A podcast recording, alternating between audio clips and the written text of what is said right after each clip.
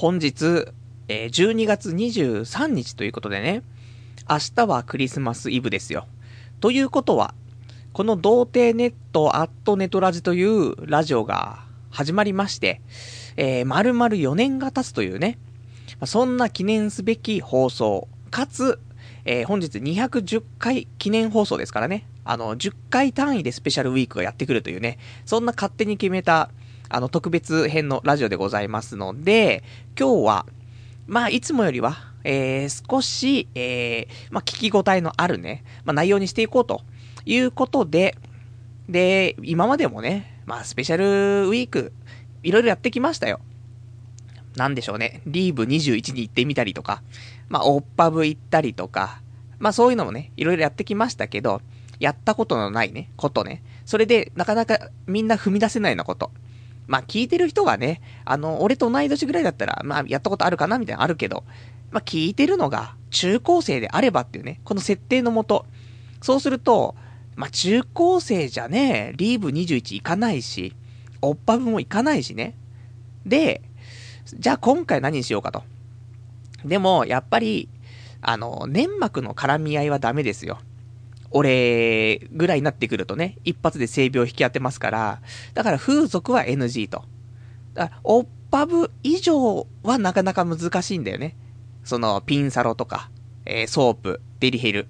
だけど、オッパブと同じぐらいの、ね、ハードルの、そういうちょっとエロいところってどこかなっていうところで。で、えー、導き出した答えが、えー、今週はストリップ。ストリップに、えー、初潜入してきたので、まあ、それをね、えー、まあ、ちょっと最初から最後までね、えー、レポートではないですけどもね、ちょっとお話ししていこうかななんてね、思っておりますので、えー、ちょっとね、こちらの方ね、やっていきますんでね、えー、もしよかったら聞いていただけたらと思います。じゃあ、そんなんでね、えー、今日もやっていきたいと思います。童貞ネット、アットネトラジー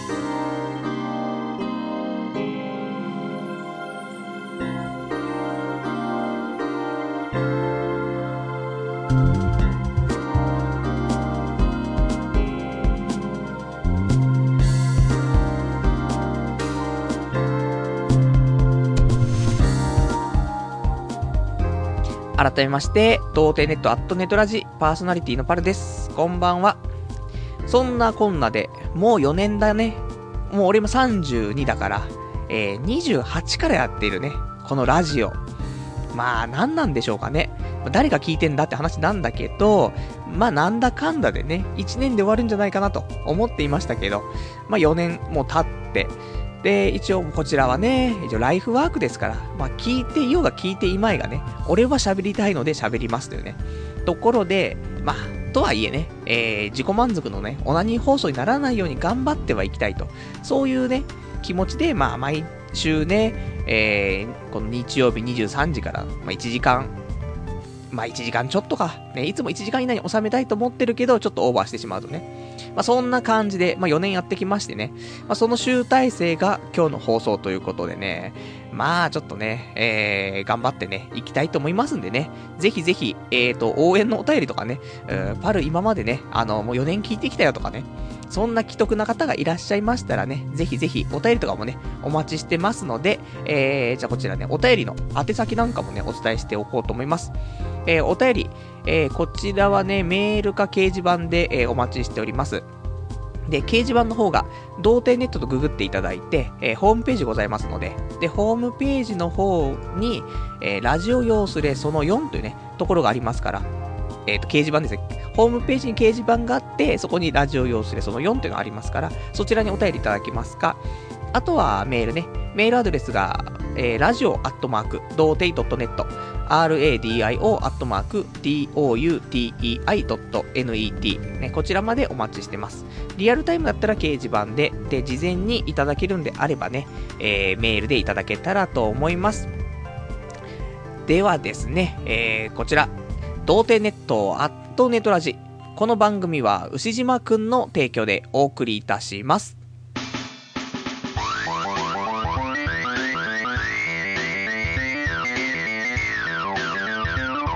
童貞ネットアットネトラジ。ということで、えー、本日はね、あの、提供入りましたからね、えー、提供入ったってことはどんなのっていう話なんだけど、あの、アマゾンギフト、ギフト券をね、あの、まあ、番組制作費としてね、あの、まあ、ぜひくださいくださいってね、皆さんに言ってるんですけどね、それがちょっといただいた時には、えー、そちらね、いただいた方のお名前をね、ちょっと提供者様としてね、えー、お名前出させていただいて、えー、いろいろご紹介させていただこうという、そういうところなんですけども。で、一応あの、もしね、一応念のため言っときますけども、童貞ネットホームページの、まあ、右側の方に、童貞ネットへの募金っていうところがあるからね、まあ、ここから、えー、まあ、Amazon ギフト券を、えー、僕に送れると。いうシステムになってますんでね、もし、まあ、パルね、頑張ってるから、で、ちょっと番組制作費にでもね、まあ、ストリップ行く、足しにでもしてくれよっていうのがあれば、ぜひね、ここから Amazon ギフト券を送れるようになってますからね。で、いただいたら、そこにメッセージ書けるので、そのメッセージをね、ちゃんとご紹介していこうじゃないかということなんですけども。それで、えっ、ー、と、本日いただきましたのが、えー、提供者様、牛島くんなんですけども、えっ、ー、と、メッセージね、いただいているのでね、読んでいきたいと思いますよ。えっ、とね、今日はね、まあ、その、12月23日ということで、明日ね、24日のクリスマスイブっていうことで、それにちなんでね、ちょっとね、あのコメントいただいております。えー、牛島くんね、えー、クリスマスはぜひこの一作をご覧ください。機動戦士ガンダム、えー、0080、ポケットの中の戦争。ガンダムなのになぜか泣けてくる。え心温まる作品です。超人的なキャラクターではなく、えー、一兵士や一般の少年を主人公にしたリアルな作品。ちょうどクリスマスのお話ですし、クリスマスをこの作品を見て過ごすのも、えー、素敵ではないでしょうか。騙されたと思ってぜひレンタルしてみてください。DVD は上下2巻完結です。えー、ぜひぜひよろしくお願いします。それではパルさん、そしてリスナーの皆様、良いクリスマスを、そして年末をお過ごしくださいというね、えー、コメントいただきました。ありがとうございます。こんなね、素晴らしい、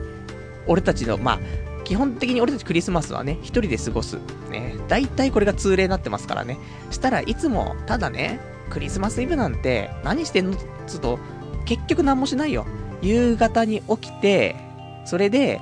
えー、まあ、ラーメン屋行ってラーメン食ってスロットして、で、3万円持ってたのに帰りには500円ぐらいになっててどうしようってなった時に、帰り道にあったね、コンビニに寄ってチキン買って帰るって。まあ、これが多分毎年のパターンだと思うんだよね。大体。男は大体こう。女は知らないよ。女はちょっと股を開けば男が寄ってくるんだから、まあ、そこはわかんないですけども、大体一般的な男はそんなもんだよって。そんな中だよ。本当に、あのー、有力なね、こんな素敵な情報。機動戦士ガンダム、えー、0080、ポケットの中の戦争。これが、これがすごくね、クリスマスのお話だし、最高だと。ぜひね、みんなね、これを見ると、いつものね、あの、どうしようもないクリスマスから抜け出せるよってね、あの、そんな、えー、作品を紹介していただきました。本当ありがとうございます。もう、アマゾンのギフト券まで俺もらって、さらに素敵なショー、ね、この作品まで紹介してもらってね、本当に、あの、心温まる、えー、本当に、あの、ありがたい。もう、牛島くんことサンタクロース。ということでね、あの、ぜひぜひ皆さんもね、ただ、みんなが、これを借りに行っちゃうと、俺の借りる DVD がねえってなっちゃうから。なので、まあ僕は、えー、ネットでね、いやネットでそんな違法なことはしませんよ、僕も。あのー、最近、ね、あの、ガレーゼロをさ、ちょっとアニメ見るにあたって、DVD がね、ちょっとね、借りに行ったら最初だけなかったから、それを、ちょっとあの、動画でね、見るために、あの、ショータイムっていうね、そういう動画の、まあ、有料サイトですよ。ね、そんなのちゃんとお金払ってみますよ、僕だって。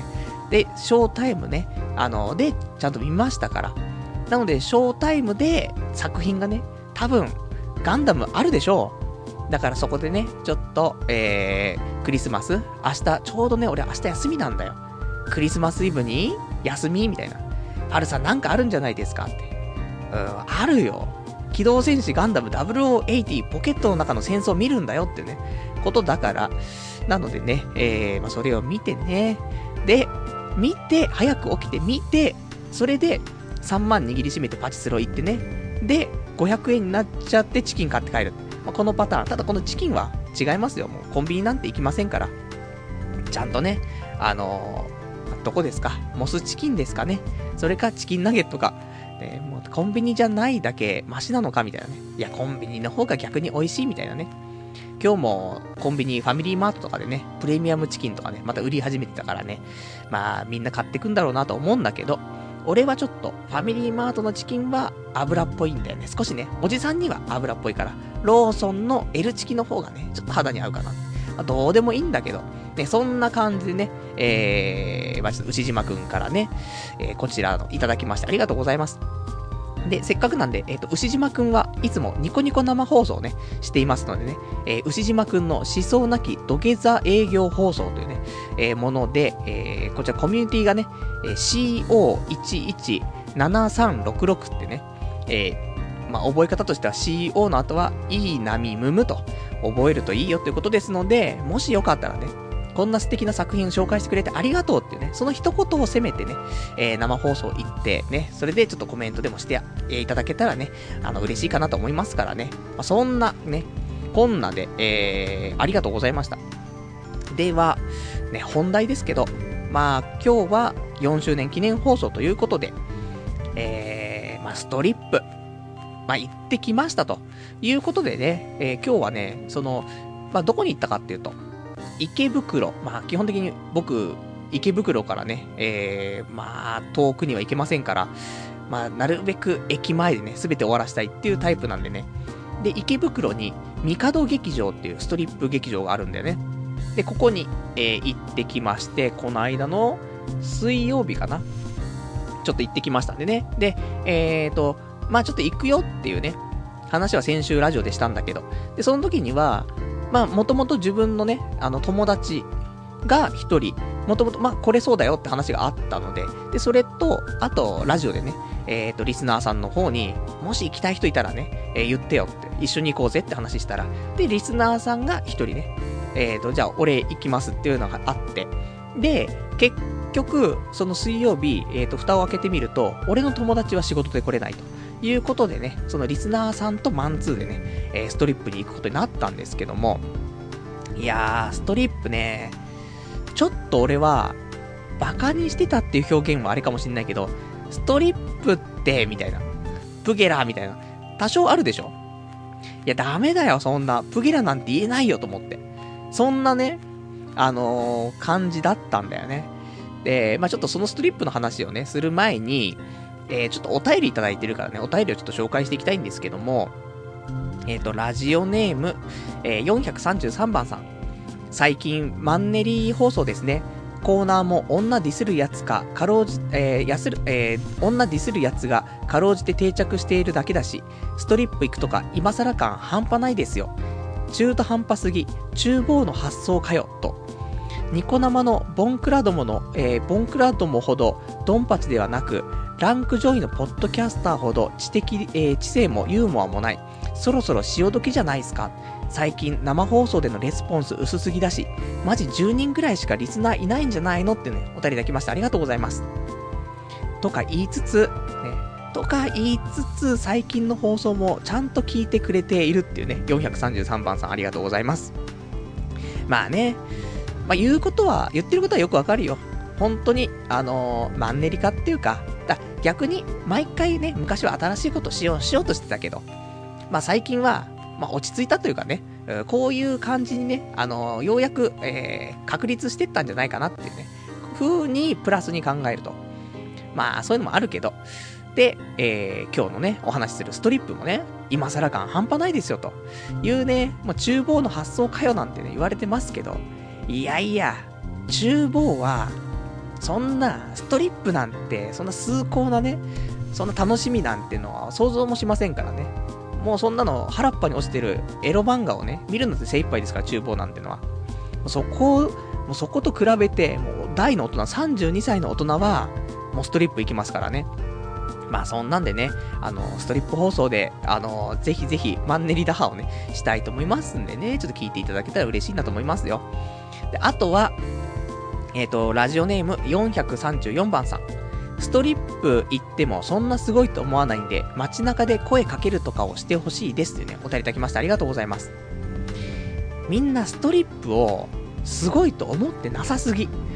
ストリップ行ったことあるんだったら、こんな発言はできないよってね、どんだけ今ね、ストリップのハードルを上げてるんだって話なんですけどもね。えっ、と、他にもちょっとお便りいただいてます。ラジオネーム小山さん。パルさんこんばんは。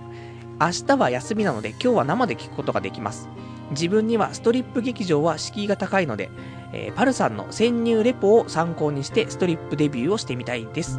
えー、入場の仕方から退場まで詳細なレポをお願いします。過去パルさんのレポに影響されて個室ビデオ、オッパブに行くことができましたというね、お便りいただきましたありがとうございます。これですよ。ね、ストリップは、みんなストリップなんてって言ってるけど、ちゃんとストリップはやっぱ敷居が高いと思ってる人もこうやっているわけ。そして、ね、そんな、ちょっとね、その一歩前にね、踏み出すのが躊躇されてる人の背中を押すのが、ね、俺のこのラジオの役目ですからね。まあ、どんだけね、あの、上の方からね、ものを言ってるんだって話なんだけど、あの、ぜひね、今日の話を参考にしてね、それでストリップに行ってね、あのー、まあ、うまくね、ストリップをちょっと体験していただけたら一番いいかなと。ね、もちろん、あれ、あれはあの、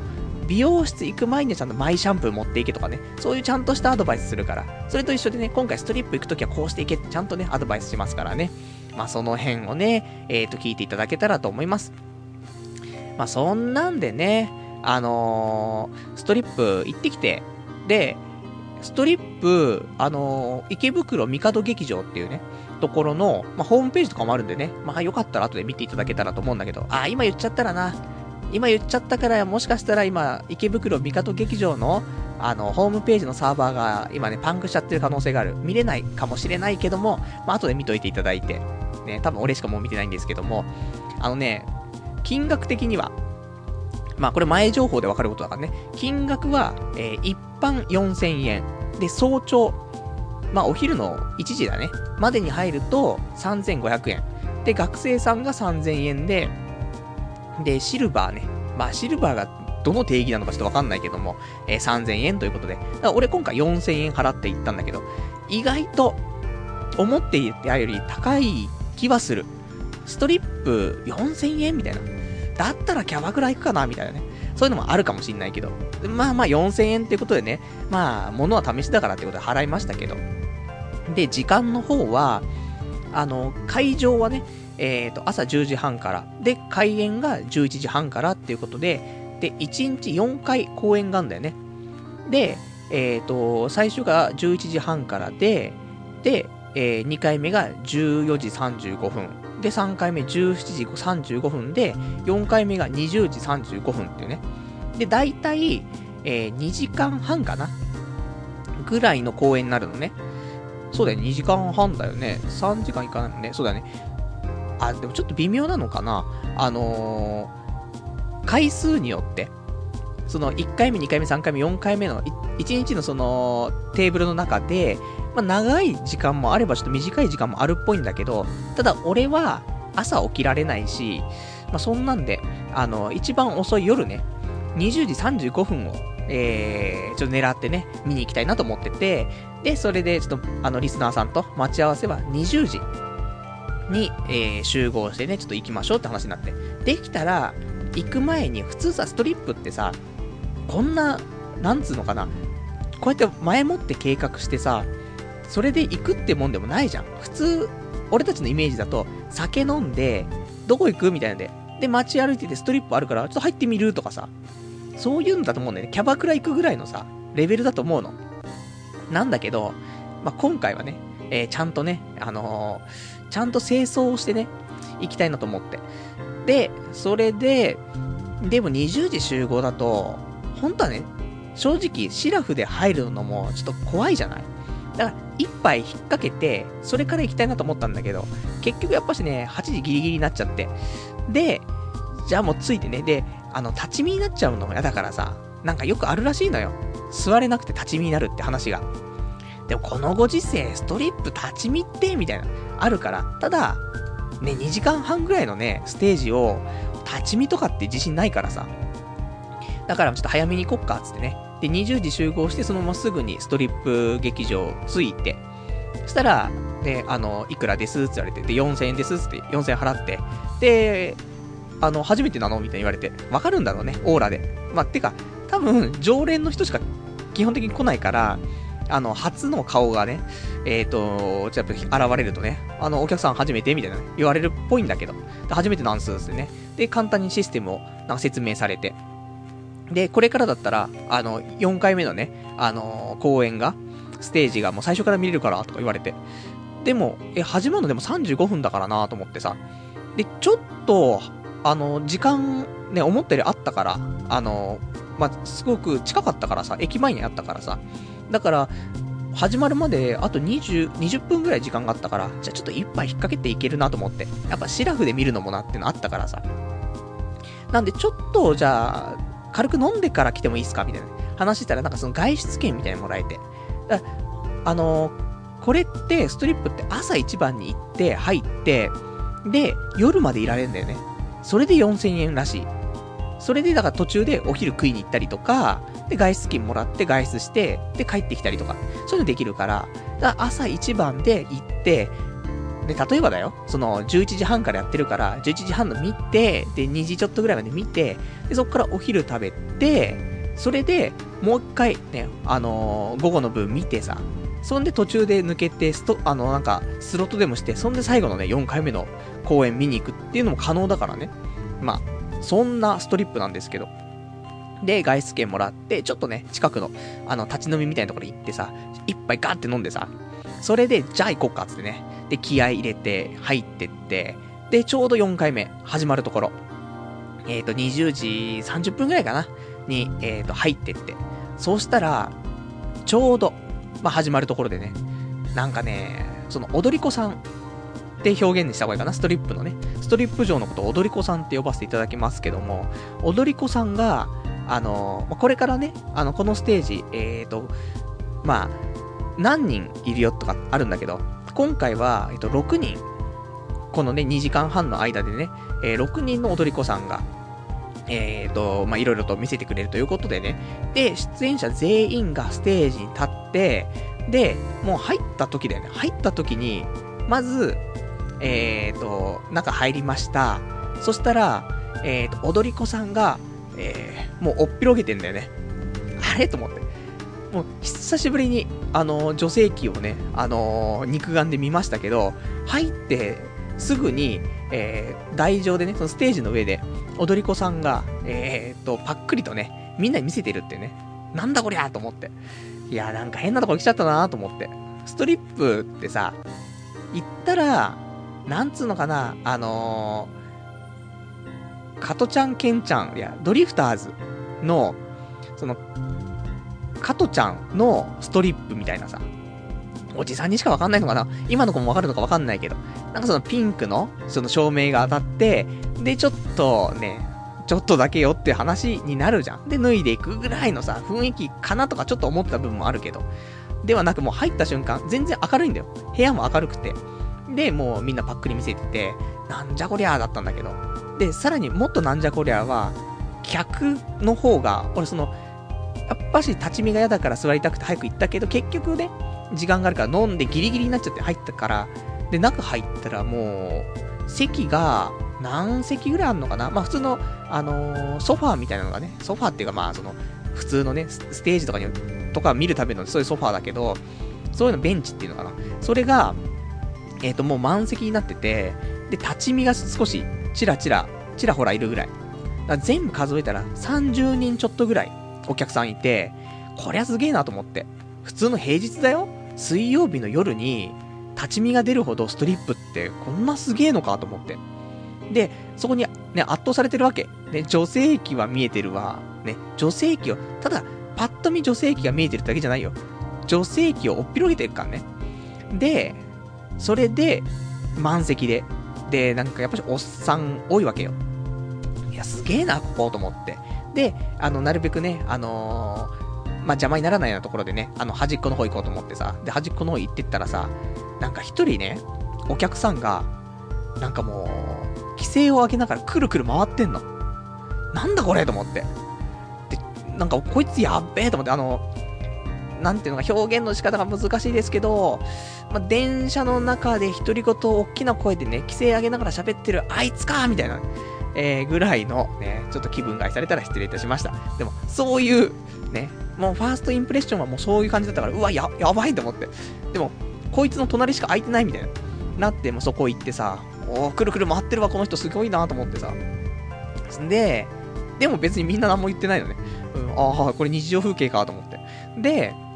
で、このね、あの、その、おっぴろげてる、まあ、6人ね、いて。で、この6人のね、えっ、ー、と、踊り子さんが今日はね、ステージの方やります、みたいになって。それで、あの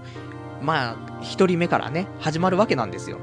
で、まあ、大体流れとしては、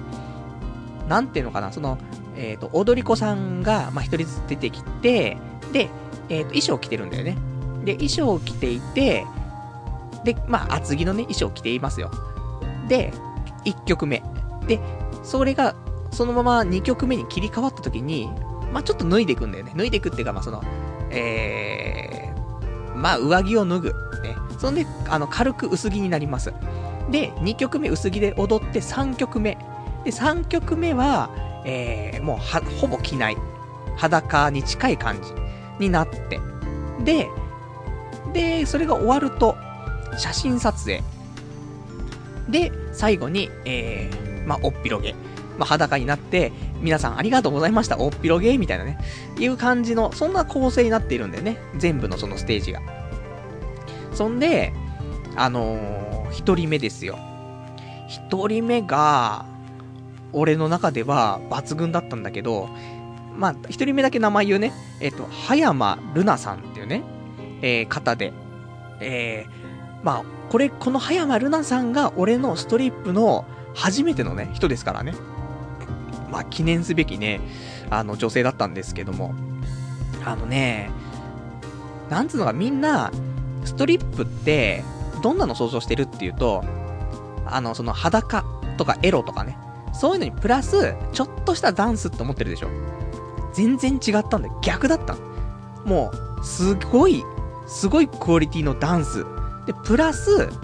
プラスアルファで裸だったり、ちょっとしたエロ。っていう感じ、全然逆。だから、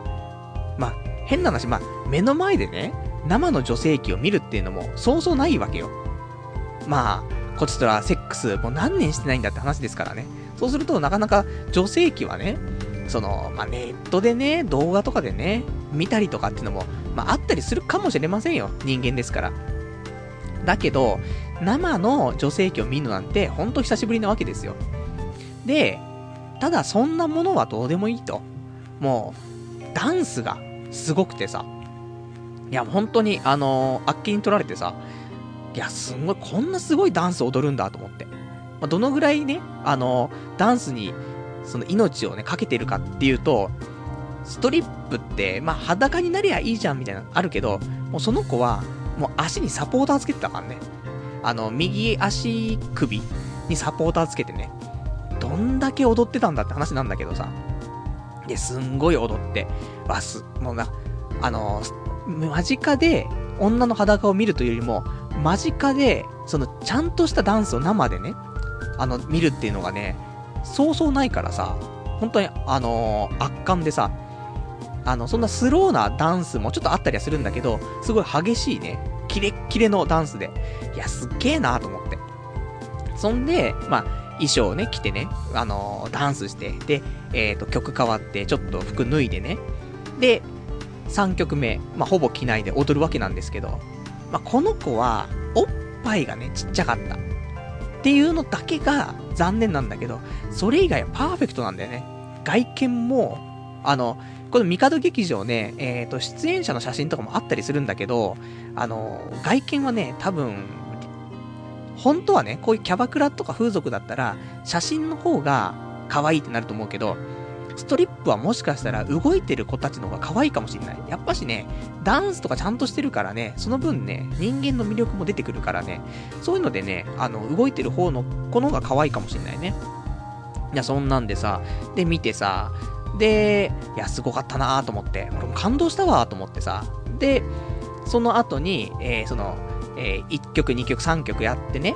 で、その後に、えー、写真撮影。で、えっ、ー、と、この後写真撮影に入ります。1枚500円でございますんで、皆さん、ぜひ参加してください、みたいなアナウンスが流れてさ。そんで、まあ、台上に、裸のね、その、ストリップ場がね、あの、出てきて、今日ね、ありがとうございます、みたいなね。それで、えっ、ー、と、じゃあ写真ね、あのー、撮影します、みたいなね。で、一人一人ね、並んで、まあ、言うわけよ。で、1枚500円でさ。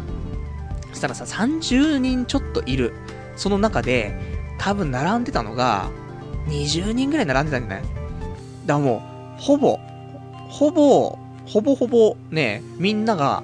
その子の写真を撮るために並ぶっていうね。すげえなって、ストリップってそんなんなんだと思って。まあ多分この子が超絶人気なんだろうと思うけど、いや、こんなにみんながみんな。で、なんか、その写真システムっていうのも2つあって、デジカメとポラロイドがあんだよね。で、デジカメだと後で現像してくれるっぽいの。だから、あのー、また次来た時に渡すね、みたいな。いやいや、わかんのそれみたいな。思ったんだけど、やっぱりみんな常連っぽくて、だから、その写真撮影するときにね、あのー、写真撮って、で、これじゃあ、また今度来たときに渡すねとか言われて。で、この間撮ったやつってね、それ渡して。ああ、なるほどと思って。毎回来てるんだなと思ってさ。でもよく顔とさ、ね、そういうの全部わかるなと思ってね、すごいなとは思ってさ。で、ポラロイドとかもあるし、で、えっと、その日持ち帰りってもできるんだけど、でも大体みんな、あのー、もうそれが、ね、それがもう人生のね、まあ、ライフワークになってますから、みんな、やっぱりね、前、もうちょこちょこ来るわけだからね。だから、その時にね、渡してもらえばいいやってなってるから、まあ、みんな次回で、みたいなね、感じになってんだけど。いや、すっげえ世界だなと思ってさ。でさ、そこでさ、まあ、会話するわけだよね。あの、その、ストリップ場とさ、ね、踊り子さんと、その、客とね、まあ、交流があるわけなんだけど、やっぱしみんな馴染みみたいなもんだからさ、あの、その、俺が最初にインパクトを受けた、そのお客さん、あの、くるくる回って規制上げてるお客さんなんだけど、この人、沼っちって、これ、これ大丈夫？個人情報保護法とか大丈夫かわかんないけど。あのー、まあわかんねえだろう。あだ名だしね、あだ名だし、まあ関係ないと思うんだけど、沼っちってね、呼ばれてる人がいてさ。で、もう、これはの、沼っちっていうのは、みんなが知ってる名前らしくて、あのー、踊り子さんも、ね、沼っちがなんか踊り子さんにね、話しかけたりすんだよ、遠くから。大きい声で。そうすると、踊り子さんも、沼っちやめてよみたいな、そんなこと言うのみたいなね。言って、で、あのー、客席はね、あの、わははっていう。なんだこれと思って。なんか、雰囲気は、あのー、馴染みの居酒屋みたいな。馴染みの飲み屋で、で、男はね、その馴染みの客で、で、踊り子さんは、なんかそこの看板娘みたいな。そんな雰囲気。なんかあったかいっちゃあったかいんだよね。いい雰囲気なすごく。だから、沼っちとかも、その常連客だと考えてね。で、沼っちがその看板娘にね、なんかいろいろ言ったら、もうやだ沼っちっつって、ね、やめてよってなって、で、常連客はははみたいな。ああ、なるほど、こういう構図なのかと思ってさ。だから、あの、まあ、言ったらね、4000円って高いなってちょっと思ったけど、でも一回飲みに行ったら、で、しかもそういう、ね、居酒屋とかでさ、なんかそう常連客がいたりとか、あの看板娘がいるようなところ行ったらさ、一回4000円じゃ終わんないじゃない？やっぱ5、6000円しちゃうと思うんだよね。そう考えたら、まあ一つなんだろうなと思って。あのー、週に2、3回ね、あのー、馴染みの飲み屋に行って飲んだりとかってあると思うけど、その代わりに、週に2、3回ストリップに行くって、全然あるんだろうなと思って、そういう世界があるんだろうなと思って。で、その写真とかね、撮って、その写真、現像したやつもらったりとかするときもね、あ、あし、明日来るから、みたいなね。あ、お前ら毎日来てんだ、すげえな、と思ってさ。で、あとは、その、今日は朝から夜までありがとうね、みたいな言ってて、こいつらすげえなと思って、朝開演した時から、最後のね、夜までいるんだと思って。まあ、そんなことにさ、少しさ、すげえなとかって思ったりとかしてさ、まあ、そんなね、感じで、で、その写真撮影が終わったら、えー、次はね、あの、その、まあ、あ、今日はありがとうございました、みたいなのでね、その、女の子がね、出てきて、で、そこは、なんか、ダンスを見せるっていうよりも、えっ、ー、と、正規を見せるのがメイン。そう。だから、1、2、3の曲のね、1曲目、2曲目、3曲目の時は、もうダンス中心。で、ダンスにプラス女性器がついてくる感じだったけど、その写真撮影終わった後の最後のね、あのー、曲の方に関しては、そのおっぴろげメインで、ダンスというよりもね、あのー、今日はありがとうおっぴろげっていうね、感じだったんだよね。でね、やっぱりね、一番思うのは、あの、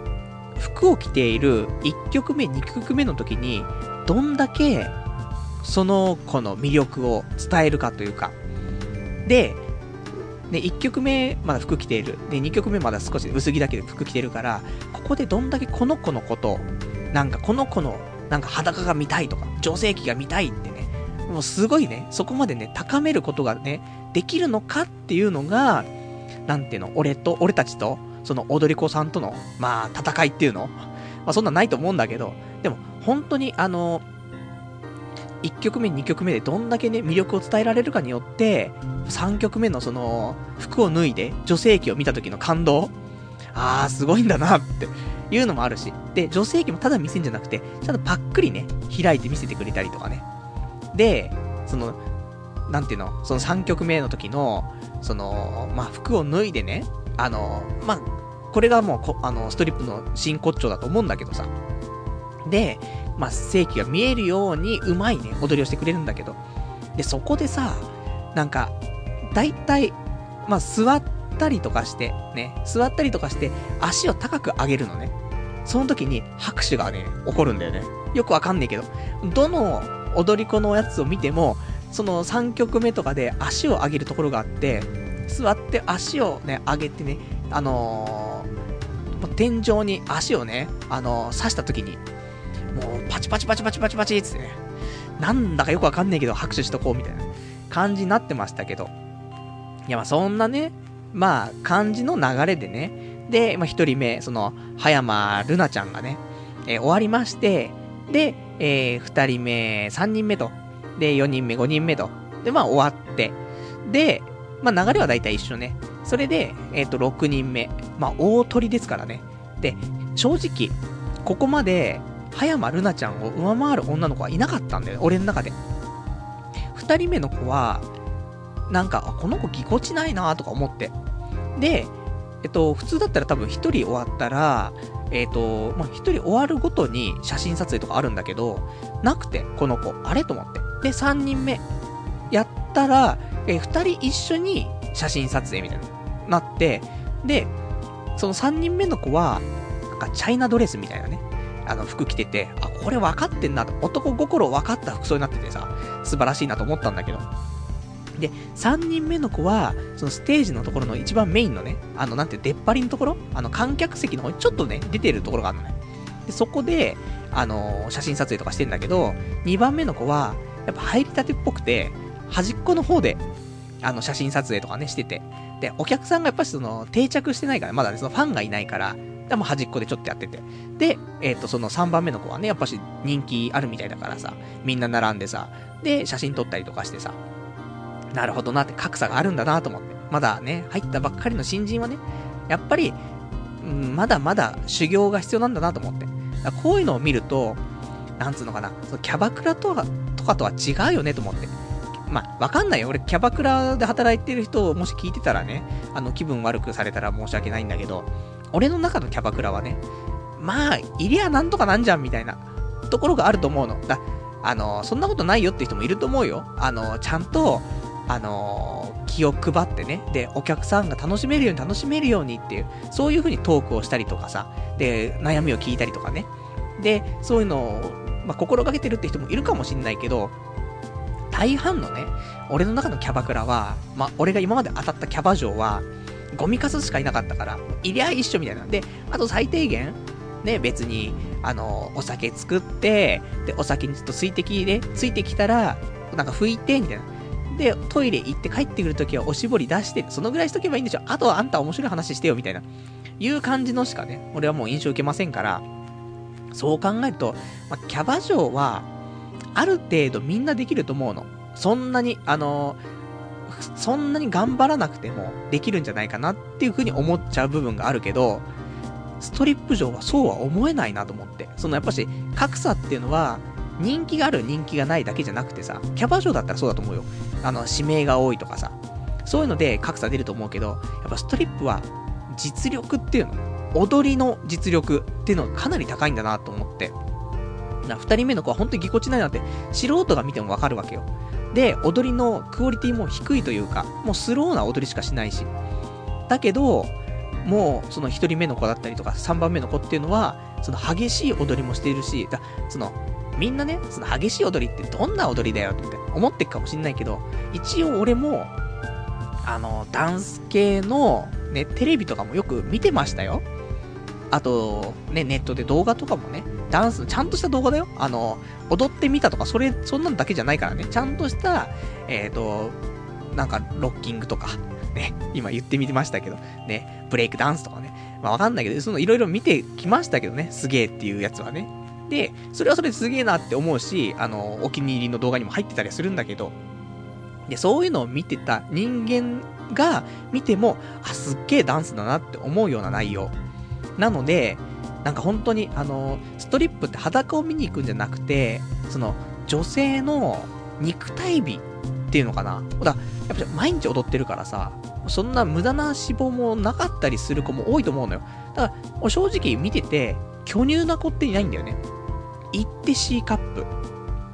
だから、その最初のね、一人目の、えっ、ー、と、葉山るなちゃんは、多分 A カップとかそんなもん。B カップないんじゃないかなとは思うんだけど、そのぐらい、まあ B、B かな。ね、彼女の名誉がわかんないからね。B だとしようよ。でもちょっとちっちゃいなとは思う。だから、やっぱ踊ってるからさ、で、有酸素運動だからね、脂肪がどんどん燃焼されちゃうから、あの、おっぱいちょっとちっちゃくなっていっちゃうのかなっていうのは全体的に思えるところだったんだけど、その代わりやっぱし体絞られてたりとかしてさ、ああ、女性の肉体美見るっていうね、その女性器を見るというよりも、肉体美、美しい、芸術、そういう感じでね、ストリップって見れんだなと思ってさ。まあそんなんでね、まあ1人2人3人と。で、まあ、4人目、5人目。まあ正直、好みじゃないってのもあったけど、なんか、ちょっとアラビアっぽい感じの、なんか服装してたんだけどね。ちょっとアラビアブーム来てんのかなっていうぐらいのね、まあ、その、4人目、5人目ね、アラビアっぽい服着てって。で、えっ、ー、と、最後の大鳥の6人目ですよ。だからここまで、正直、その1人目の葉山るなちゃんしか、がっつりね、まあ、来てなかったの。あの、正直、葉山るなちゃんは、アイドルでもいけると思うの。で、もう、容姿もいいし、で、喋りもね、その写真撮影の時とかもすごい可愛いし、気さくだし、で、踊りも抜群にうまいし、でも、なんで脱いじゃったんだろうっていうね。なんでストリップやってんだろうって。これ脱がないでやってれば、もうなんか、そこら辺のね、あのー、ゴミみたいなアイドルいるけど、全然勝てるよっていうね。余裕で、今の時点でと思って。だけど脱いじゃったみたいなね。まあその辺がね、ちょっとね、まあいろいろ人生ね、あると思うんだけどさ、そんなのもね、あって。で、まあそんなね、まあなかなかのクオリティのね、そのラインナップですから、最後の大鳥、もうそれはすごいの来るでしょと思ったら、出てきたらなんか、ババアみたいに出てき、ババアじゃないよ。言ってもババアじゃないんだけど、でも、まあ大体、あの、踊り子さんって20代ぐらいだと思うんだよ。20代前半から後半ぐらいだと思うんだけど、もしかしたらその人20代後半か、30前半か、ぐらいの人だったのね。もうババアかよと思って。で、でも鳥だからな、やっぱし年齢でね、多少年功序列あんのかと思って。で、踊り見てて。で、この人は和服だったんだけど、まあいろんなね、みんないろんな衣装考えてやってんだなと思ってさ。でも、あまあね、やっぱり、あのーおっぱいも女性器も関係なく、まあ、顔だったりとかスタイル、まあ、スタイルっていうかその、なんていうの、デブじゃねえとかさ、そういう意味でスレンダーだったりとか、そういう意味のスタイルだったりとかさ、やっぱあと顔とかね、そういうのがやっぱし、まあ、注目するべきところでさ、で、踊りもね、もちろんね、あの、引きつけられる部分なんだけど、その、大鳥のね、方は、そんなに俺の中で何も引っかからなくて、服も踊りも、顔も、で、年齢もね、あんまり引っかかんなくて、あれ？と思って。まあでも、ね、貫禄はあるなと思って。で、見終わって、で、写真撮影になります。で、その時に、まあ、一番やっぱしここまで人気だったのは、その一番目の子、葉山るなちゃん、超人気だったんだけど、えー、最後の大鳥ね、やっぱり人気なんだよねと思って。もう、ほぼほぼ全員が並んでたよね。すげえんだなと思って。なんか、ちょっと違うんだけどさ、その、熱気の感じが少し違うんだけど、やっぱその、やっぱ安定感があるよね。っていうのは感じてさ、で、やっぱり人っていうかその人格者っていうかさ、性格がいいんだろうなって、なんか、全員見てて分かったんだけど、ストリップの子、みんな性格良さそうなんすっごく。なんかいい子なんだろうなと思って。で、いい子ですごい努力してて。なんかね、あの踊り見てると、もう俺の500倍は、なんか努力してるよなと思って。本当に、超頑張ってんだろうなと思ってさ。だって、あのクオリティの踊りを毎日してるわけじゃん。で、いつそのレッスンしてんのって。そういう感じだよ。だ自分でね、その場でなんか思いついて踊ってるわけじゃなくてさ、もう毎日毎日ね、何時間も何時間もレッスンして、で、それを踊ってるって感じだから、ほんとその朝からね、夜まで、で、夜なんて、で、今回、その、まあ、6人出てきましたけどね、終わ、本当終わる予定は23時5分だったの。ね、20時35分から23時5分で2時間半のはずが、終わったら23時35分だからね、30分オーバーしてさ、3時間のステージになってたからさ、こんなね、あの、ステージを毎日やってて、いつ休んでんのと。で、逆にそいつ休んでるのっていうか、もしその休みがあったとしたら、じゃあその時間をね、レッスンに当てるしかないわけじゃん。でもそれを考えても、レッスンの時間、あのクオリティだと足んないよねと思って。いつレッスンしてんのよと思って。もう本当に寝ないでやってんだろうなっていうぐらい、すごくて、もうちょっとね、あの、まあ、年なのかな、俺もね。あの、ちょっと涙出そうになっちゃったよね。こんなに努力しててって。俺よりも、ね、多分、俺たち、ね、このラジオ聴いてる人たちの中でも、多分、彼女らの努力に勝てる努力をしてるやつは少ないんじゃないかなって思えるぐらい、まあ、すごいなと思って。それなのにだよ。それなのに、まあ、脱いじゃったがためにね、わかんないけどさ、こっから、なんつうのかな、なんか表舞台に立とうとしたらさ、絶対足引っ張る経歴じゃない？だって本当に葉山ルナちゃんなんて、アイドル顔負けなわけよ。で、性格が良く、良くてっても知らないんだけど、性格が良さそうでさ、それで、あの、踊りがすごくてね、で、スタイルも良くてね、まあ、おっぱいなんてのはまあ別に、あの、パッと入れりゃいいわけですから、まあそういうスレンダー的なね、ところもあるしさ、肉体美、ね、身体能力、で、努力家、ね、全部備えてるのに、脱いちゃか、脱いじゃったがためにですよ。もし表舞台立っても、もう、過去をね、やっぱこうやって蒸し返されるわけですよ。ね、この子には過去こんなのがあったみたいなさ、なるわけじゃん。週刊誌がすっぱ抜くわけじゃん。それを考えるとさ、もうおじさん悲しくなってきちゃってさ、こんなに努力してるのにって、まあ、何を目指してるかわからないけどさ、だって、ストリッパーはさ、まあその10代から脱いでる子もいるかもしれないけど、まあその20代だったりね。で、現役でやってるじゃない。で、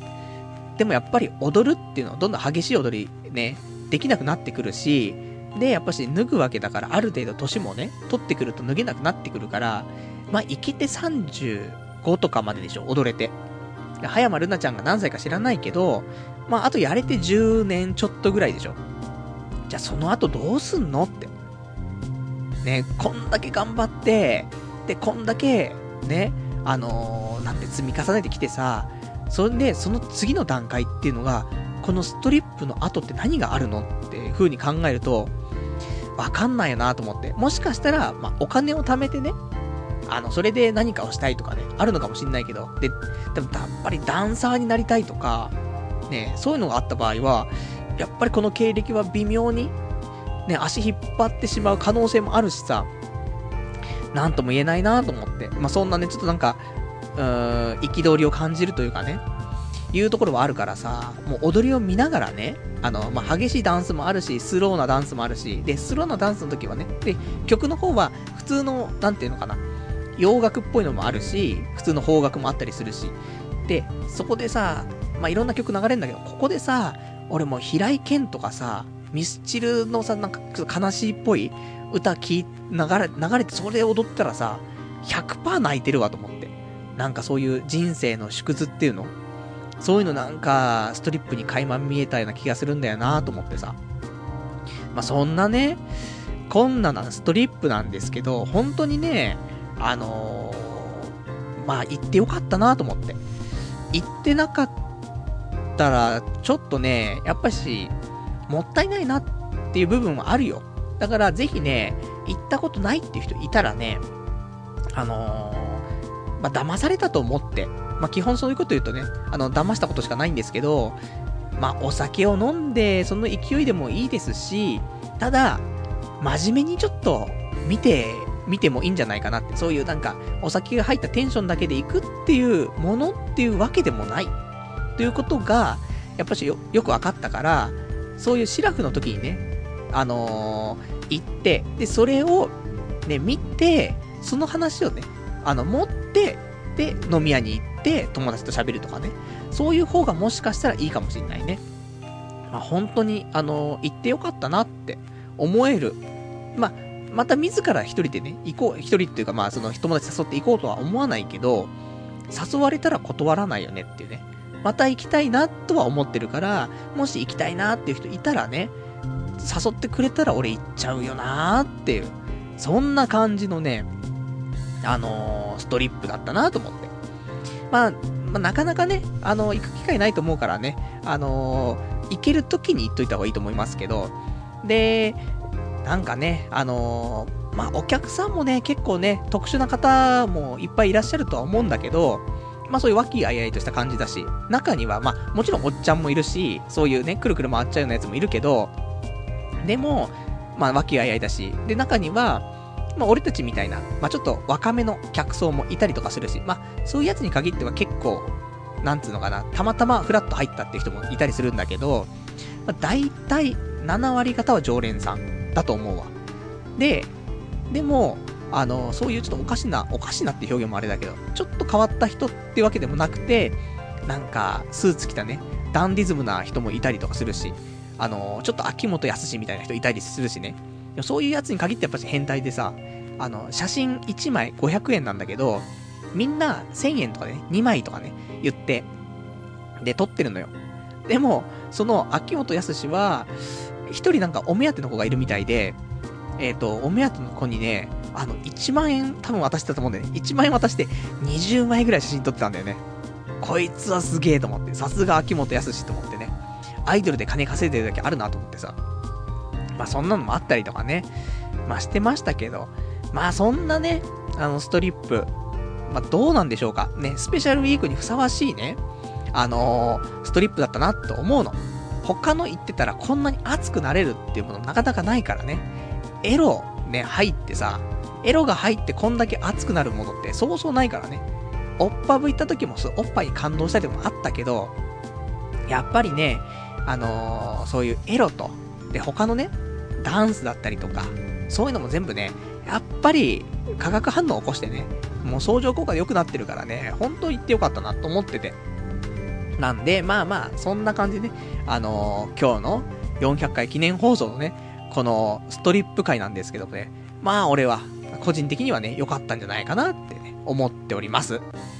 じゃあちょっとね、お便りいただいてるからね、えー、読んでいこうかな。えー、ラジオネームが、えっ、ー、と、ラジオネーム、結構いただいているのかな？すいませんね。えっ、ー、と、ラジオネーム443番さん。ストリップ行ってる場合じゃなくて、彼女作れよっていうね、お便りいただきました。ありがとうございます。だね。もう、あと数分でクリスマスだしね、クリスマスイブだしね、彼女作れよって話なんだけど、まあ、来年、来年こそはね、あの、彼女作ろうかな。ね、せっかく女性器も生でね、6人分見てきたわけだし、まあみんなおっぴろげてますよ。あの、おっぴろげてるから、あの、穴の奥っていうほどでもないけど、ね、そんなの方の方も見れたりしましたし、ああ、なるほど。ここが赤ちゃんのね、あの、入り口なのかと思ってね。そんなね、えーと、気持ち悪いことをね、考えたりとかして、えー、考えてませんけどね。あとは、ラジオネーム444番さん。ストリップって客がランダムで指名されて、女とじゃんけん大会とかやらされんだろ。罰ゲームはサランラップ越しで女性のアナルにキスとからしいぜ。気をつけろよ、パルさんってね、お便りいただきましてありがとうございます。あのね、なかった。この噂が怖くて俺ストリップ行かなかったんだけど、その、客とね、じゃんけん大会で、で、やって、勝った人がね、まあ、勝った人だか負けた人がわかんないけど、大、そのね、ステージに上がらされて、何かさせられると。で、これが、ね、その、羊飼いで水族館さんが言ってるように、サランラップ越しで女性のアナルにキスとか、で、あとは、普通にセックスとかね。そういうのもあるみたいな話があったから。いやー、ちょっと粘膜の絡み合いとかはちょっときついんですよ、と思って。でも今回は、もう俺も年も年だし、スペシャルウィーク、4周年記念、もう全部ね、絡まってっから。まあ、そんなことになったらなったでね。まあ、諦め。本当はみんなは、ね、他のお客さん多分そういうの当たったら超ラッキーと思うんだろうけど、俺には本当に罰ゲームだからさ、セックスできたとしても、ね、どことのわからん女とね、セックスするなんてもう罰ゲームでしかないからね。怖い怖い。だけど、正直、あのー、今回、その、一人目の葉山ルナちゃんとセックスができるんだったら、素晴らしいことだよねって思えるよ。他の人はちょっとまあごめんこんぶりたいんだけど、いや、本当に、あのー、可愛い。で、可愛いのも、その、やっぱりダンス補正もあるかもしんない。ただ、その、やっぱり、すごい運動し、まあ、運動神経のね、あんな、運動能力というかさ、身体能力高い女の子で好きだからさ、基本的に女の子どんな子が好きだっていうと、その、膝をうまく使える子みたいなね。まあ、そういうことを答えちゃうような人間だからね。まあ、運動神経高い女の子は好きなんだけど、そういうのもあって、どんどん可愛く見えてさ。でも普通に可愛かったんでね。本当にアイドルって感じ。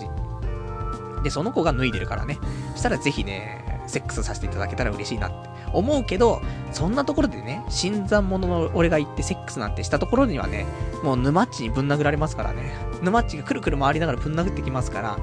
で、秋元康もその俺がセックスしてるところをね、あの、1万円払って20枚ね、写真撮ってきますから、まあその辺はね、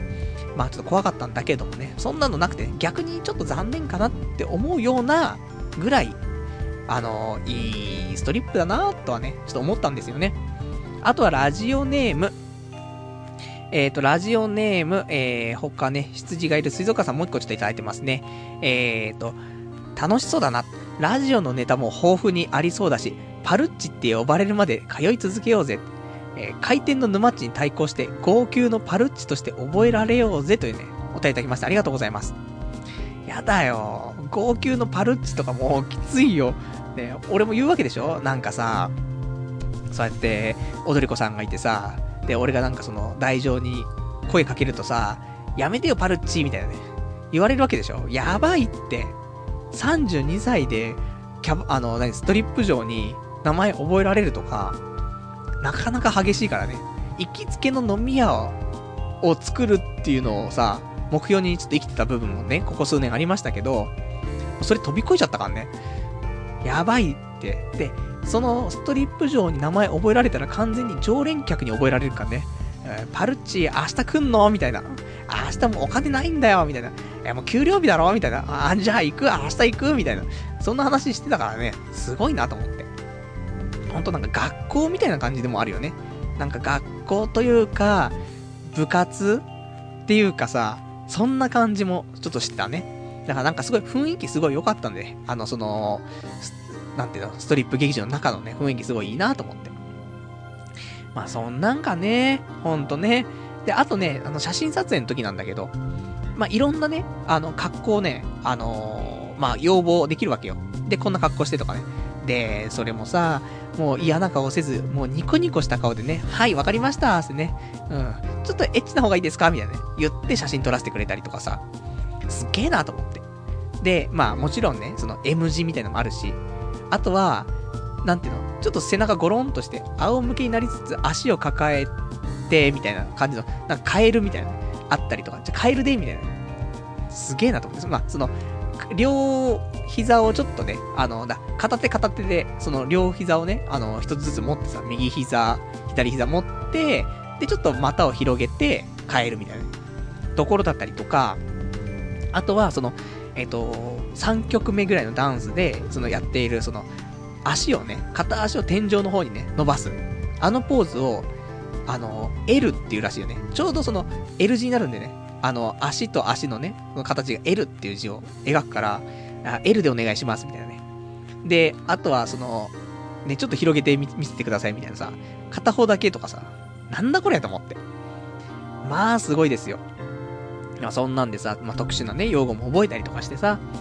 まあ、そんな感じかな。じゃあ、あとね、ちょっとね、お便りいくつかいただいてるからね、えー、読んでいきたいと思います。えー、じゃあ、ラジオネーム、山猫舞台改め人間のクズさん。うん、山猫舞台のままでいいんじゃないか？ね。人間のクズなんて、そんな、ねそんな悲しいことを言うなよっていうね。まあ別に、あの、ごめんなさい。そんなに、あの、熱く思ってませんでしたけど、うん、ありがとうございます。えっ、ー、と、お便りね、えー、パルさんこんばんは。今日も全く勉強せずに、過去放送を聞きまくってました。もう日々の楽しみは童貞ネットしかありません。えー、突然だが、なぜ宗教徒の、えー、日本、あ、仏教徒の日本人がキリストの誕生日にラブホでセックスしまくるんだ？俺は DMM アダルト見ながら一人でシコシコだぜ。リア充爆発しろ。パルさん、俺に笑いと生きがいを与えてくれ。今日は感謝してます。とお答えいただきました。ありがとうございます。そうだね。まあ、仏教徒まあ、俺たちは仏教徒というか、神道というかね。まあ、難しいところではありますけど。まあ、でも無宗教に近い部分もあるけどね。そんな中、いや、そんな中だからこそだよね。あの、キリストを冒涜してやるってことでね、もうセックスしまくってるんだと思いますけど、ね、あの、クリスマスにセックス。したいもんですね。もう、そんなのは、いつだ？あったのかってね。もう過去をね、遡んないと分かりませんからね、あったかどうかももう定かではないんですけども、まあいいんじゃないですか。そういうのやらしとけば。俺たちは、俺たちで崇高な楽しみ方がありますから。ね、それにしたってだって、ね、山猫舞台改め人間のクズさんは、えー、あれですよ、DMM アダルトですからね。お金払って見てますからね。もう、勝ち組ですよ。俺なんて、FC2 動画アダルトで無料のね、動画サンプル見ながらでシコシコですからね。もうクソゴミカスですからね。なんでね、まあ、この辺、やっぱりこの人間の格差感じるよね。オナニーですら格差を感じる。なんでね、まあそのお金を払払って DMM 見てるってことは勝ち組だからさ、もう全然その辺のラブホイってセックスしまくってるやつよりも、ね、本当にあの、高いところにいるなっていう、そういうのを自覚してね、クリスマス過ごしてね、で、シコシコしたらね、いいと思いますよ、本当に。あの、ただ、シコシコするのはいいよ。ただ、あの、射精した後の絶望感ね、これで自殺しないようにというね、俺たちはなかなかね、クリスマスのね、あの絶望をね、全部精神溜め込んでっから、出したら死ぬからね、正直。まあそんなこと言いながらもね、あの、今ちょうどクリスマスイブね、入りましたけど、このね、俺もラジオ終わったとオナニーしますからね。まあどうなることやらですね、このまま自殺しないようにね、えー、頑張ってね、こらえたいと思っております。じゃあ、あとね、えっ、ー、と、お便りいただいているのが、えー、ラジオネーム、えー、345番さん。違う、435番さん。えー、こちらが、えー、潜入するなら、池袋ゴールデン街の、えー、妖怪みたいなババアがやっているスナックに、えー、潜入しろよ。結構面白いぞ。ボラれる心配もないし、意外とハートウォーミングなネタにもなるかもよ。えー、ゴールデン街は最近は若者が多くなって入りやすい店も増えてるぞ。ちょっとオタな女が隣で飲んでたりすると、話してるうちにメール交換とかザラにあるしな。アニメ、ゲーム好きが集まる店とかもあるから、ぜひ行ってみなというね、お答えいただきました。ありがとうございます。これ、行きたいね。いや、ほんと。まあ、ハートウォーミングなね、そういうお店もあるって話だからさ。まあでも言っても、この今回のストリップもね、すごくハートウォーミングな感じだったんだけど、あのね、ちょっとね、まあこれはこれ、それはそれということでね、あの、行ってみたいなって、その、ちょっと錆びれた感じのババア。でも、そんなさ、妖怪みたいなババアがいる店にさ、あの、オタクな女の子が、いるのかって話なんだけどさ。ねえ、オタクな女の子は、まあ、一人でそんなスナックに来る女もいないでしょう。だまあ、二人で友達と来たりするのはあるのかもしれないけど。うんね、まあ、なんともわかんないけど。ただ、そういうアニメとかゲーム好きが集まる店とかもあるっていうからね。ぜひそういうところちょっと行ってね、あの、ちょっと潜入レポでメールアドレス交換しましたっすね。そして今日は隣にその彼女があってね、ラジオ出演してくれますみたいなね。いうのがあったら、本当に俺爆発しろになっちゃうからね。まあ、その辺はできないかなと思うんだけど、まあ、ちょっとね、あの、次回スペシャルウィーク、えー、10週後ですけども、まあ、なんかね、またどっか潜入できればなとは思います。あとは、えっ、ー、と、ラジオネームが、えー、ラジオネーム、えー、マックさん。いつも楽しく拝聴しております。連日の忘年会が辛いです。先日行った、えー飲み屋のホステス、ホステスが、えー対面する位置に座り、俺の、俺にスカートの中のパンツを見せつけていましたというね、お便りいただきました。ありがとうございます。これどっちだ？その、見せつけていたのか、それとも、見せつけられてるって意識をね、していただけなのかっていうね、ことなんだけどさ。いや、あれかもよ。もうからかってるのかもね。俺たちみたいなさ、なんか、あ、この人、なんかこういうところ遊び慣れてないわねって。チラチラみたいな。ね、恥ずかしがりなさいみたいなね。そういうのかもしれないけど。でもそういうプレイ好きみたいなね。ところあるでしょ、みんな。まあ、ちょっと、まあ大体みんな M っ気があるからさ。でそういうちょっと上からね、来られる女。ね。もう、ちょっとこっちね、意識して見てみなさいみたいなね。チラみたいな。恥ずかしがりなさいみたいな。いうのをやられると、うん、ちょっとビクンとしちゃうね、部分があるね。悪くないと思ってね。まあいいんじゃないですか。すごく、連日の忘年会辛いらしいですけどもね。そういうね、あの、一時の癒しがあるということでね。まあ正直これが癒しなのかどうかわかんないですけどもね。またね、その忘年会、まだまだ12月もね、まだもうちょっとありますから。俺も忘年会はまあ一段落というか、もしましてね、え今週は12月27日にね、多分最後の忘年会、職場の忘年会があるからね。まあ、ここで、まあ、いろいろね、えー楽しみたいなと思うんだけどさ。27か、そうだね。で、まあ、今日のストリップの話もね、出るのかな？ね、大体俺は、人に喋っちゃうからさ、何でも喋りたがりなね、性格してるから、このラジオでもね、あの、何にも隠さずに喋っちゃってますけど。だ職場でも喋っちゃってるから、で、職場で俺のツイッター見てるやつがいるからね。まあそんな、あの、いつもモンハンやってる上司なんですけども。なんでね、俺がストリップ行ったことはね、えー、俺がツイッターで喋った時点でね、もうみんな知ってるっていうね、ところで、あのパルさん、この間行ったんでしょ？みたいな。どこだよと思って。どの話してんだよとか思ってさ、なんか踊りのやつみたいな。ああ、行きましたみたいな。夜の踊りのやつ行きましたっつって。すごい良かったんですよ。感動したんですよ。ね、泣きそうだったんですよ。ってね。あの、ぜひみんな行ってくださいってね。ちょっと広めようかなとは思ってますね。あとはラジオネーム。えっ、と、ラジオネーム、低血圧な音楽隊さん。今日は生で聞けそうにないな。セックスしてると言いたいところだが、そんなに人生うまくいかないよな。多分今日の、えー文は、ポッドキャストで聞きますというね、お便りいただきました。ありがとうございます。そうだね。本当はみんな今日、セックスをしてるのが一番いいよね。23、24ってさ、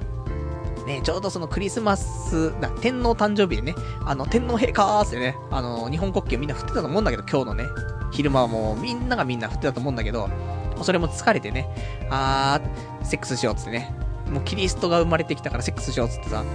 で、あの、クリスマスイブにね、もうかかるところでもう挿入してるのが普通だと思うんですけど、そんで、クリスマスイブから、今度クリスマスになるまでね、そこまでセックスしてる。24時間挿入しているぐらいがね、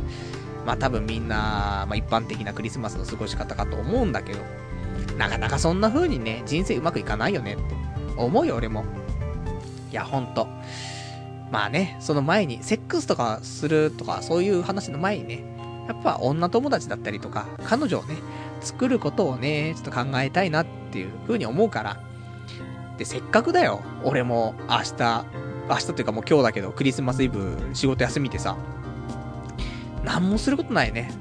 まあ、最近ちょっと髪の毛伸びてきたから、またちょっとモヒカンね、あの、ききちんとその、キープしたいなと思ってさ。まあ、モヒカンキープしちゃったらもう転職活動とかもできないんだけど、まあ、それでもね、あの、今年もちゃんとさ、年末実家帰るからさ、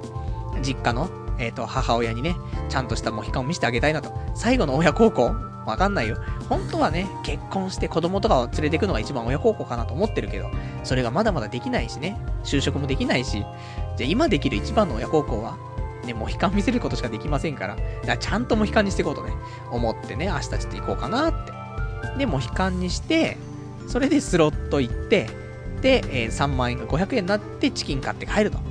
この流れ、ね、そう言ってると本当になっちゃうからね。できれば、あのー1000円持ってってね。で、それが3万円になって、で、そこで、ね、もうお金がね、増えてね、その後も、オッパブ行って、ストリップ行ってね、でもその辺合流して、で、コンビニでね、チキン買って帰るっていう。そういうルートにね、ぜひ明日はしたいなっていうふうにね、思ってますね。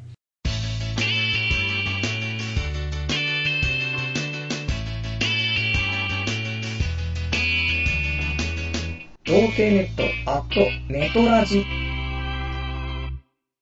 では、えー、今日もね、ほどほどお時間来ましたんでね、お別れのコーナーをしていきたいと思います。お別れのコーナーは、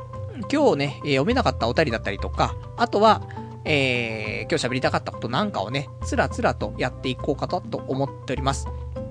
えー、じゃあちょっとお便りいただいてるからね、読んでいこうかな。えー、ラジオネーム437番さん。ああ、俺今、浪人中なんだけど、センター試験が怖くて仕方ないよ。人生がたった1回のテストで決まるなんて、えー、ひどいよってね、お便りいただきました。ありがとうございます。大丈夫。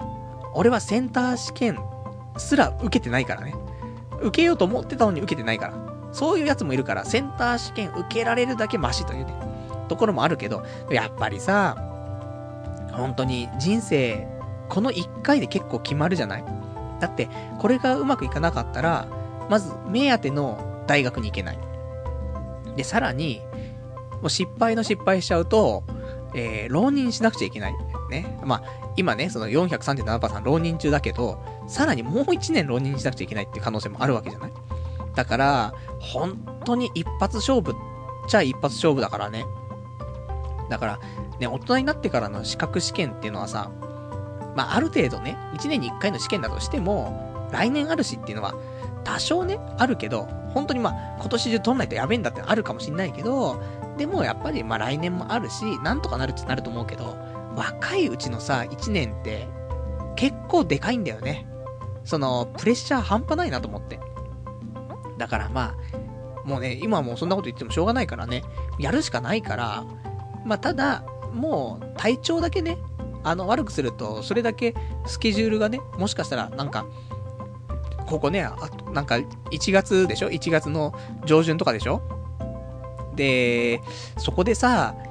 その日まであと、もう、あんま時間もない、ないじゃない？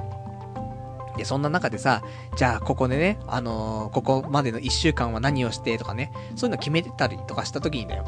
体調を崩しちゃうと、そのスケジュールがぐっちゃぐちゃになっちゃうから、体調管理だけ。もう、勉強は、まあ、ちゃんとした方がいいけど、無理やり無理やりしても、ここ1週間で、まあ、もちろんね、1点2点で泣くっていうのはあるから、できる限りやった方がいいけど、体調を取るのか、勉強を取るのかって言ったら、俺個人的にやっぱり体調を優先して、で、もちろん勉強しっかりやった方がいいんだけど、どっち取るってなったは、なった場合は、ある程度体調をね、見た方が、結局、そこでちょっと、ね、今、なんか、ノロウイルスとか流行ってるじゃない？で、体調悪いとさ、免疫下がってノロウイルスとかかかって、それで何日かね、潰しちゃった時にはだよ。もう絶望しかないからね。だったら、ちょっと気持ちね、あの、勉強量が気持ち少なくなっちゃったとしても、体調良くしてる方が、スケジュール的にはなんとかなっていくからさ。っていうのもあるし、あとはちゃんとね、あの、試験中もね、あの、体調、やっぱし良くないと、あの、発揮できないから力をさ。なんかそこ、だなって、俺がね、俺どの口が言うんだって話なんだけど、体調管理だよねって思う。まあ、ここまで来てね、あのー、もう本当に、あのー、ギリギリっすわって人はね、また別かもしんないけど、ある程度可能性がもうあって、ちゃんと実力発揮できれば大丈夫っていうぐらいになってるんだったら、無理にね、そこまでね、あのー、体調崩してまでやることはないから。ただ、ギリギリの人はね、あの、もう、一発勝負でね、あの、人生かけなくちゃいけないんだから逆にね、体調管理なんてしてる場合じゃねえと。で、ここで勉強ね、あの、無理やりやって、で、テストの日まで体調崩さなければ勝てるみたいな。そういう人もいるかもしれないから。そういう人はね、ここ体張るところだからね。その代わり、まあ、あの、食べ物とかを気をつけたりとか、そういうところでね、うまく気使ってさ、やるのもいいんじゃないかなと思うからね。まあ、ちょっとね、プレッシャー、でかいと思うけど、まあ、ピンチはチャンスですよ。ほんと。ここで、ね、2アウト、ね、9回2アウト、最後のバッターで、で、これで負けたら終わり。もう、後がないですよ。怖いなーって時に、でもここでホームラン打ったらさよなら逆転と。いう風な展開だったらさ、まあ俺たちみたいなマイナス思考はね、アウトになったらやーべえってボコられるわってなるけど、でもプラス思考のやつは、ここで一発撃ったらヒーローじゃんってなるからね。センター試験も、ここでね、一発。だ変な話、もうここでね、ここ1年の、浪人中で1年の中で、365日の中でね、まあ、センター試験の時だけだよ。ここだけで変な話力出せれば、勝てるんだからね。だから、まあちょっと一発勝負でね、怖いかもしんないけど、勇気を持ってね、頑張ってもらえたらいいんじゃないかなと思うからね。まあちょっと無責任だけどね、俺が受けるわけじゃないからって部分あるけど、まあでも、あのー、もうやったものしか出ないからね、まあ、頑張ってくれとしか言えないんだけど、まあ心折れずにね、あのー、あともうちょっと。だからね、それまで頑張ろうっていうね、心折れずに、ね、それまで頑張ってやりましょうよってね、ところだよね。うん、頑張れっていうね、そういう話だね。あとは、えーと、ラジオネームが、えー、ラジオネーム、えー、どれかしら、えー、449番さん。えー、今回のストリップはおかずにするんですかってね、お便りいただきました。ありがとうございます。おかずにしようかと思ったんだけどさ、正直、エロってわけじゃないんだよ、ストリップって。さっきも言ったけど、もう別に後からエロがついてくる。プラスアルファでエロだから、とはいえ、もったいないなと思って、あの、FC2 動画アダルトでね、あの、ストリップって検索してみたんだけど、出てくるんだよね。で、なんかかなり昔の映像っぽかったけど、葉山ルナちゃんも出てくるんだよね。あれと思って、まあ見てないんだけど、別にと思ってさ、あの、見なかったんだけど、まあそんなのもありましたねっていうね、ところで別におかずにはしてない。けどおかずにしようとはしましたっていうね、ところ。あとはラジオネーム、えー、450番さん。えー、なら、10月生まれの人は、親がクリスマスに仕込むようなスイーツなんで、下に見ても大丈夫ですか？というね、答えいただきました。ありがとうございます。そうだな。10月生まれは、大体みんなクリスマスにね、えー、まあ、仲出ししてしまったね。ホワイトクリスマスしてしまったね。結果が10月生まれの子たちだからね。まあ、そんな人たちはね、まあ、親をね、そういう風に見てもいいんじゃないかなと思いますけどね。まあまあ、そんな、ねそんな親はリア充なわけですよ。親はクリスマスに仲出しをするようなね、リア充なのに、なんで俺たちはってね。まあ、そんなのばっかりですよ。親がアクティブなね、アクティブな親がいっぱいいると思うけど、そんなアクティブな親のね、産んだ子供こと俺たちがね、なんでこんなにネガティブでね、あのいつも家の中にこもってんだって話もあると思うけどね。まあそんなんでね、俺たちは何も親に言えないっていうね、ところだから、ね、そんな親にね、ぜひ、あの、俺たちは親孝行していくことでね、あの、なんつうのかな、本当に、あの、まあいいんじゃないですか、本当に。あの、俺たちがね、あの、下に見れるようなものなんてね、この世に何もないですからね、もう親には、ね、ちゃんと親孝行していきましょう。ね、年取れば取るほどそう思うからね。ただ、なかなか、ね、よく親孝行できるときに親はなしみたいに言うけどさ、それ以前にさ、親孝行できることがないんだよね。だから、そういう意味でね、親孝行できるようになったと時に、もう親がいないっていうかさ、そういう意味合いもあるのかなと思って。なんか、ね、親孝行しようしようと思って、で、ずっとしないで、で、ね、気づいたら親がいないっていう意味合いもあるし、ね、いつか親孝行したいと思って、例えば、ね、俺が結婚して子供産んで、ね、これが一番親孝行だなと思って。で、それで、ね、ようやく孫の顔見せられると思った時には、もう俺もね、結構年いってて、で、親はもういなくて、みたいな、なってる可能性もあるからさ。そういう意味で本当に、あの、親孝行できることがないけど、少ないけど、その中でもね、なんか見つけてね、1年に1回ぐらい、ね、あの、まあ、一人暮らしとかしてたら、お正月ぐらい帰るだろうからさ、その時ぐらい親孝行できればなとはね、ちょっと思うんだけど。でも今回はモヒカンを見せる。そんな親孝行ってもうねえよって言うかもしんないけど、多分、そんなんでもいいと思う、俺は。あの、親ってそんなもんじゃないかなって。あの、いつまで経っても、ね、俺がこんなおっさんになろうが、いつまで経っても結局子供なんだよね、子供は。だから、なんか子供が、なんかしてれば、まあまあ、悪くないと思うんだよね。それをわざわざ店に来てくれたりとかする、すると、そんなんでも、まあ嬉しいっちゃ嬉しいんじゃないのっていうね。そんなことですよ、多分ね。あとはラジオネーム451番さん。低血圧な、えー、音楽隊さんですね。えー、パルさんがまともなこと言ってるな。何この状況。ギリギリで来れたわってね、お便りいただきましてありがとうございます。セックスはしてないんか？ね。ギリギリで来れてね、えー、本当ありがとうございます。で、まともなこと言ってるでしょ？前半はストリップの話してっからね。ストリップの話をしているのに、後半、ね、ちゃんと真面目な話をするっていうね、このバランス感覚。まあそんなんでね、え、4年間やってこれたんじゃないかなっていうね、風に綺麗にまとめてみるっていうのはどうかなっていうね、思ったりするんですけど、じゃあ、あとね、えー、今週喋りたかったことをつらつらとやっていきたいんですけども、えっ、ー、と、池袋にね、今週ラウンド1がオープンしまして、あの、本当に、あの、サンシャイン60階通りの、ところにね、でっかくね、1個できてね、ああ、これはすげえなと思ったんだけど、ただ、スポッチャってあるじゃない？そのスポーツができるような施設がついてるやつね。それはないんだよね。だそれが、俺、正直この池袋のラウンド1にはそれつくと思ったんだよね。楽しみにしてたんだけど、特になくて。まあ、ゲーセン、ボーリング、ダーツ、卓球、カラオケ。と、あとは、えっと、1階に服屋、アメリカンイーグルみたいな変ななんか、よくわからん。ね。ギャップみたいなところだよね。俺はあんまりファッションよくわからないから、まあ大体ね、あの、ユニクロと GU とね、無印で生きてる人間ですからわかりますよ。俺も一時スマートとか買っていた男ですからね。大体、まあまあ、内容は分かったりはするんだけど、もうそんな高いの着てもね、俺みたいなの着てもよくわかんねえから。あのー、もう、もう無印ばっかりなんですけども。ね、そんな中でそのアメリカンイーグルみたいなところができて。で、あと寿司屋とサイゼリアが入ってんのかなまあ、そんな建物ができてさ。で、せっかくだからね、オープンした日にちょっとね、会社の帰りに行ってみたの。24時間営業だからさ。で、行って、あー、なるほど、こんなんなんだと思って、1回、なんか UFO キャッチャーみたいな、2回行ってみたいな、で、3回行ってみたいな、見たんだけどさ、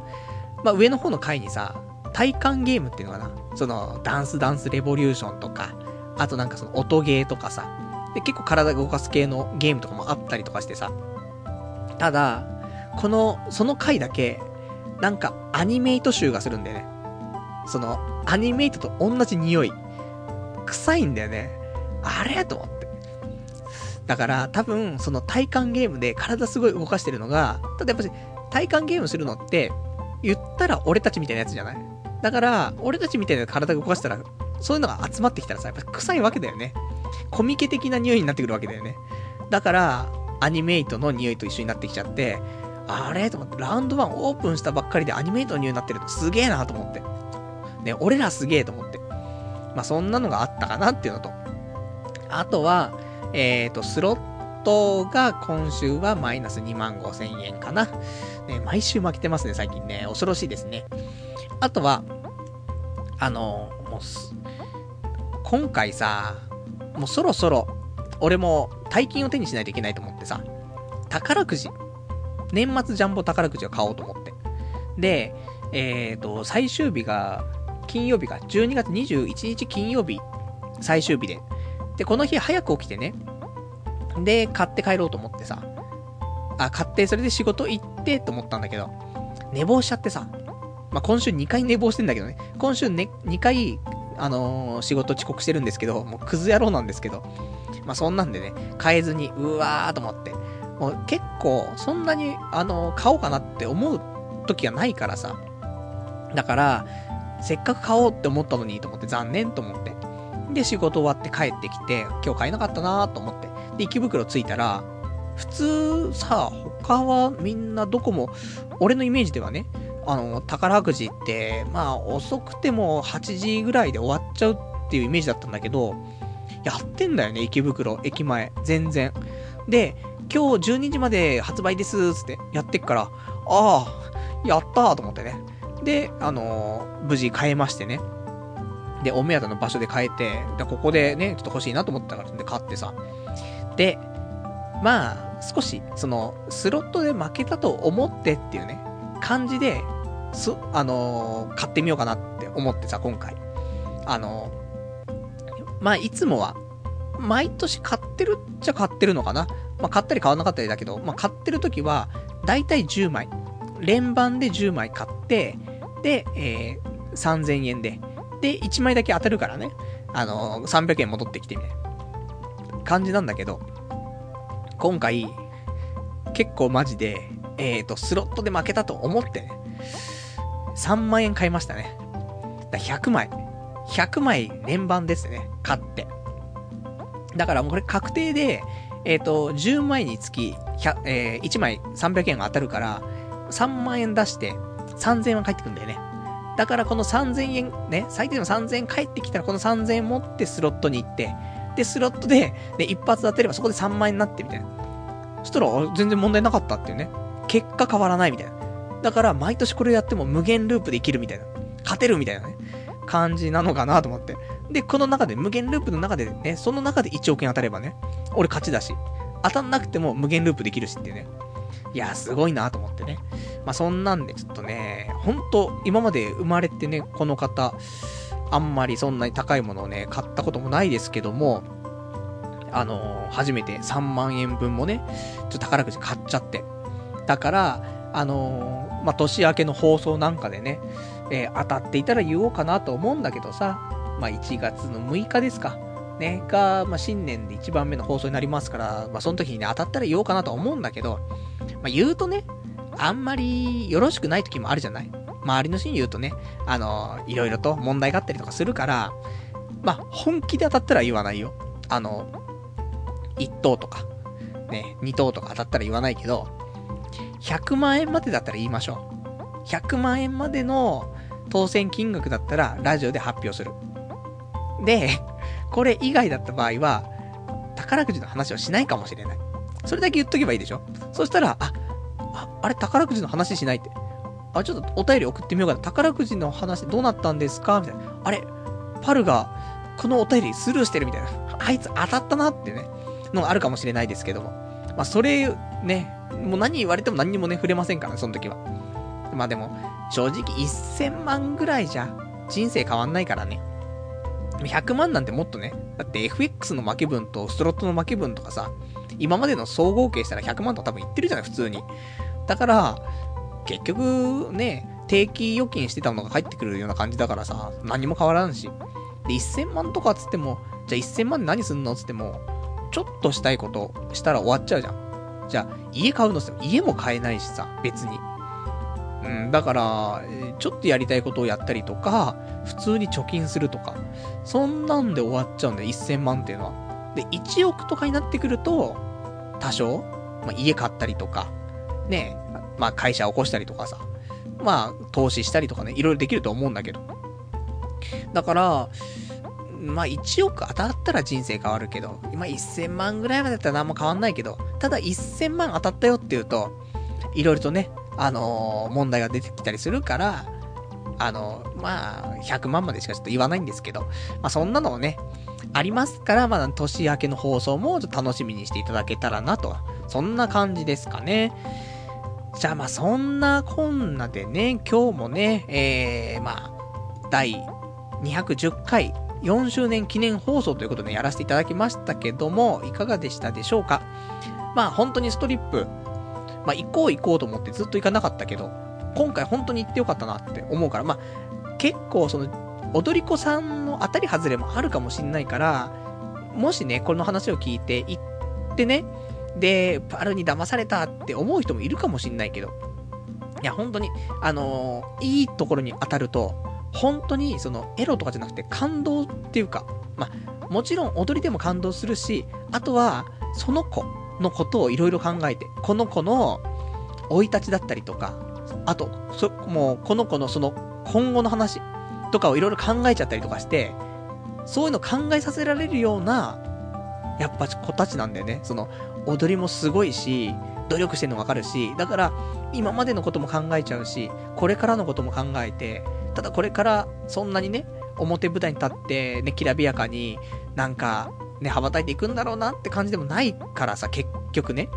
そうすると、なんかちょっと心がね、苦しくなってくる。そんな哀愁をね、感じるっていうものもいいのかなって、あのー、思うんだよね、俺は。なんで、まあちょっとおすすめなんで、もしね、これ聞いて行ってみようかなっても思った人いたらね、ぜひそんななんか尻込みしないでね、行ってみたらいいんじゃないかななんてね、思いますよ。